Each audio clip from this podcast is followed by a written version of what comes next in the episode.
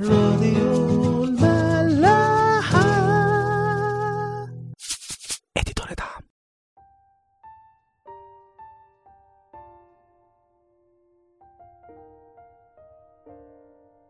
أهلا بيكم في حلقة جديدة من برنامج عيش وملح. كنا اتكلمنا امبارح في تاني ضربتين وهما البعوض أو الناموس والدبان وربطناهم بحياتنا إن ضربة الناموس هي مرحلة تانية في بعدنا عن ربنا وهي اننا نبطل نحس بالخطية زي ما قرصة الناموسه ممكن ما نحسش بيها خالص. وإنه بعد كده من كتر ما إحنا غرقانين قوي في الخطية وفي العالم فنتوسخ قوي قوي قوي من الخطية لدرجة إن إحنا ممكن نكون زي صفيحة الزبالة اللي بتتلم عليها الدبان.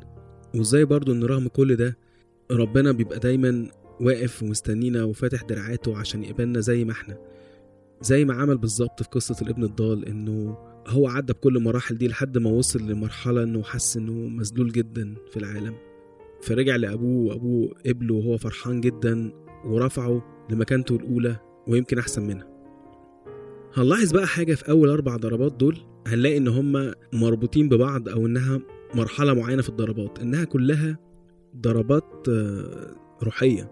يعني زي ما قلنا تحويل المية لدم هي زي إنه النعمة بتاعت ربنا بتروح خالص من الحاجات اللي المفروض تبقى فيها خير في حياتنا.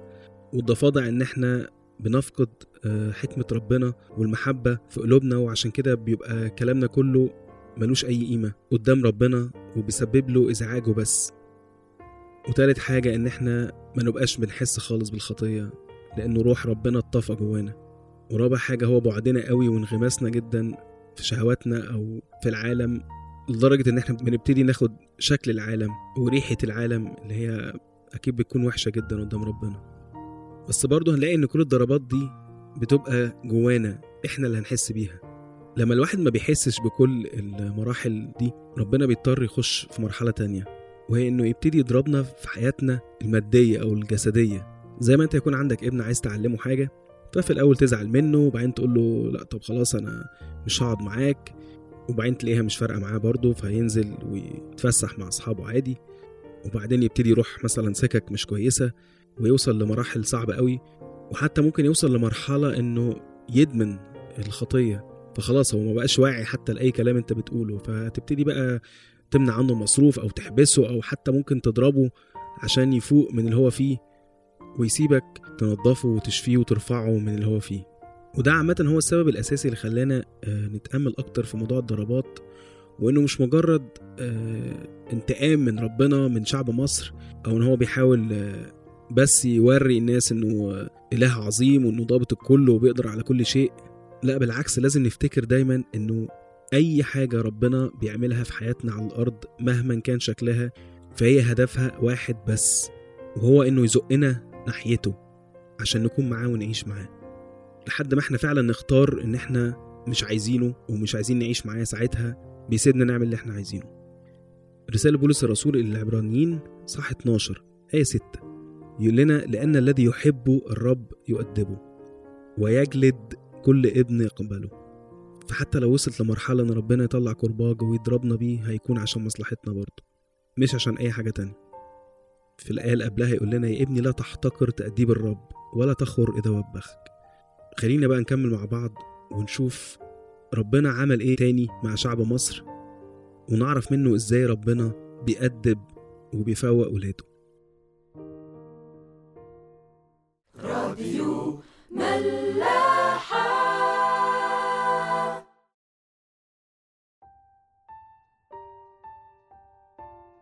الضربة الخامسة ضربة المواشي هنلاقيها في سفر الخروج إصحاح تسعة من عدد واحد لسبعة.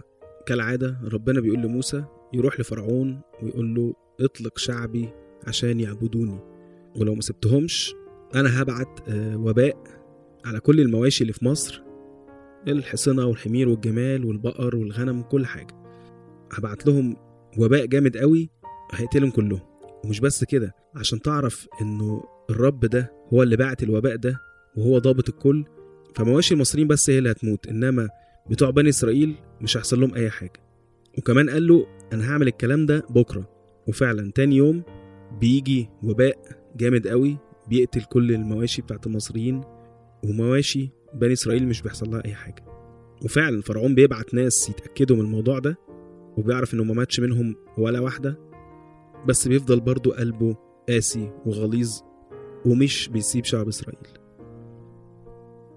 زي ما إحنا عارفين إنه البهايم أو المواشي في الوقت ده هي كانت رمز للممتلكات وللغنى.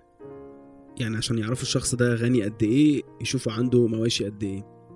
فربنا عشان يفوقنا من اللي إحنا فيه ممكن قوي قوي يضربنا في حياتنا المادية وتكون في الحاجة اللي إحنا معتمدين عليها قوي وغالبا بنكون بنعبدها زي ما شعب إسرائيل قدام هيعمل لنفسه عجل من الذهب ويعبده.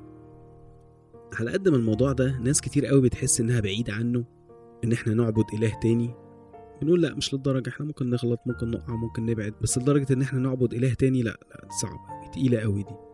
إنما لو جينا نفكر فيها ممكن تلاقينا بنراجع نفسنا. هو يعني إيه عبادة؟ يعني لو خدناها على ربنا فعلا يعني إيه بعبد ربنا؟ غير إني ممكن كل يوم أصلي خمس دقايق الصبح وبالليل أو أروح الكنيسة مرة في الأسبوع أو أنزل خدمة غير كده إيه هي العبادة؟ لو فكرنا شوية في الموضوع ده هنلاقي إجابات كتيرة قوي جوانا. أول حاجة إن هو يكون حد بحبه قوي ومسيطر على فكري وقلبي بشكل شبه كامل. وده اللي هنلاقيه في سفر التثنية إصحاح 6 آية 5 فتحب الرب إلهك من كل قلبك ومن كل نفسك ومن كل قوتك. فهي دي العبادة إن يكون اللي بعبده ده مستحوذ على فكري وقلبي. هنلاقي حد تاني برضو بيقول إن العبادة هي إن ربنا يكون مصدر أي حاجة حلوة في حياتي. هو مصدر السلام هو مصدر الفرح هو مصدر التعزية هو مصدر القوة.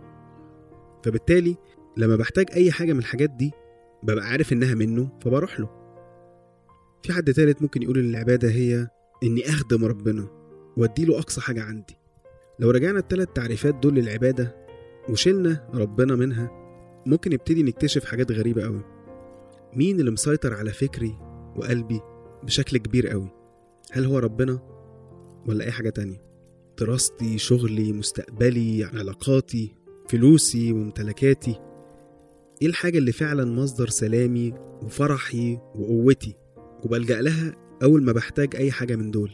هل ربنا اللي بيديني السلام والراحة دي ولا حسابي في البنك أو علاقاتي أو أي كارت كده أنا شايله معايا وعارف إنه لو الدنيا اشتدت قوي بيا هستعمله؟ مين اللي فعلا بخدمه وأديله أحسن حاجة عندي وأي حاجة تانية تاخد الفضل؟ ربنا فعلا ولا أي حاجة تانية؟ في إنجيل متى إصحاح ستة المسيح نفسه بيأكد لنا إنه ما ينفعش يكون عندنا إلهين في حياتنا أو سيدين في حياتنا. في آية 24 بيقول لا يقدر أحد أن يخدم سيدين لأنه إما أن يبغض الواحد ويحب الآخر أو يلازم الواحد ويحتقر الآخر. لا تقدرون أن تخدموا الله والمال. المال ده طبعا مش شرط إن يكون الفلوس في حد ذاتها بس أي إله تاني بينافس ربنا في حياتنا وممكن نوصل إن إحنا نعبده ونسيب ربنا. فبالتالي ربنا بيوصل في مرحلة إنه ياخد مننا الإله ده عشان خاطر نركز ونفوق. ونعرف إنه فعلا لما خد الإله ده حياتنا اتبهدلت ونكتشف إنه ربنا فعلا ما كانش هو إلهنا الحقيقي. في سفر التثنية صح 4 آية 23 و 24 يقول احترزوا من أن تنسوا عهد الرب إلهكم الذي قطعه معكم وتصنعوا لأنفسكم تمثالا منحوتا صورة كل ما نهاك عنه الرب إلهك. ويقول إيه بقى بعد كده في آية 24 لأن الرب إلهك هو نار آكلة إله غيور. فربنا بيجي في مرحلة معينة كده يقول لنا لأ أنتوا لازم تختاروا. يا أنا يا أي إله تاني في حياتكم. فمن محبته لينا ياخد الإله ده شوية لحد ما إحنا فعلا نعرف نقرر إحنا عايزينه هو ولا لأ. عايزين نرجع تاني لحياتنا مع أصنامنا وبعيد عن ربنا. راديو ملاح. الضربة الستة ضربة البثور أو الدمامل. اللي هي في سفر الخروج؟ إصحاح تسعة من 8 ل 12 ربنا بيقول لموسى وهارون املوا إيديكم من رماد الأتون. الأتون ده بيبقى زي فرن كبير قوي بيحرقوا فيه أي حاجة. وغالبا إنه شعب إسرائيل كان بيشتغل في المكان ده. فهو زي كان بيعبر عن تعب وعذاب وعبودية شعب إسرائيل في أرض مصر؟ وبيقول لهم ياخدوا الرماد ده ويرموه كده ناحية السماء قدام فرعون. فهيكون في غبار في كل أرض مصر. والغبار ده هيسبب دمامل على كل الناس والبهايم وكل حاجة في مصر. وفعلا بيحصل كده وبيروح قدام فرعون وبيرموا الرماد ده ناحية السماء ومصر كلها بيبقى فيها دمامل. لدرجة إنه العرافين اللي كانوا بيتحدوا موسى وهارون في الأول هما كمان بقى عندهم دمامل. ومبقوش قادرين يقفوا قدام موسى أو أي حد. وده لأنه الدمامل من زمان قوي ولحد وقت المسيح كانت حاجة بتنجس الإنسان وأي مرض جلدي لحد دلوقتي حتى لو حد جاله أي مرض جلدي ما بيبقاش قادر يقابل حد ومش طايق إن أي حد يشوفه وهو عامل كده. موضوع الدمامل ده إحنا ممكن نتأمل فيه بطريقتين. أول طريقة وهي أول حاجة بتيجي في دماغنا إنه ربنا يسمح بمرض لأي حد عشان خاطر يفوقه ودي حاجة ممكن نشوفها كتير قوي في حياتنا وفعلا كتير قوي بنلاقي ناس فعلا بتكون محتاجة الضربة دي عشان تفوق وترجع لربنا. وهنلاقي الموضوع ده برضو في أعمال الرسل لما ربنا بيعمل كده مع شاول اللي كان بيعذب المسيحيين وربنا كان عايز يفوقه فبيظهر له وبعدين بيسيبه بالعمى وبيقعد كده شوية لحد ما ربنا بيبعت له حد يشفيه. وشاول ده بيبقى بولس من أعظم الرسل اللي عدوا على المسيحية كلها. التأمل التاني وهي حاجة إحنا قلناها في ضربة الدمامل دي إنه ربنا يسمح إن الخطايا اللي إحنا بنعملها تبتدي تبان علينا وتفضحنا وتخلينا مش قادرين نرفع عينينا في وش أي حد. ما هو ربنا بيستر علينا كتير قوي في حاجات كتير قوي بنعملها وكتير مننا بيصلي للموضوع ده كل يوم. بنقول له يا رب بنشكرك إن أنت سترتنا. فالواحد لما يبعد قوي قوي قوي عن ربنا ويبقى غرقان في خطاياه بس هو برضه معتمد إنها مش باينة للناس. ممكن ربنا يسمح إن الخطايا دي تبان. أي موقف بايخ يحصل معاك وتلاقي حد شافك بتعمل حاجة أنت ما كنتش عايز حد يعرفها افتكر إن ده ممكن يكون دمل ربنا سمح بيه عشان خاطر تتكسف من الخطية دي وترجع عنها. أهم حاجة نرجع ونفتكر إن ربنا بيعمل أي حاجة في حياتنا عشان خاطر خلاصنا. حتى لو الحاجات دي ممكن تتعبنا قوي في ساعتها بس اتأكد إن دي الطريقة الوحيدة اللي بتبقى فاضلة عند ربنا عشان يفوقك. في إشعياء صح واحد ربنا كان زعلان جدا جدا من الناس ومن اللي هما بيعملوه ومن الشر بتاعهم. وبيقول إزاي إن أنتوا بسبب بعدكم عني حياتكم هتخرب وهتشوفوا أيام وحشة قوي بس يجي برضه في آية 18 زي يكشف لنا على اللي جواه وليه هو بيعمل كده؟ يقول هلما نتحاجج يقول الرب. تعالوا نتناقش ونتكلم. إن كانت خطاياكم كالقرمز تبيض كالثلج. إن كانت حمراء كالدودي تصير كالصوف نشوفكم بكرة.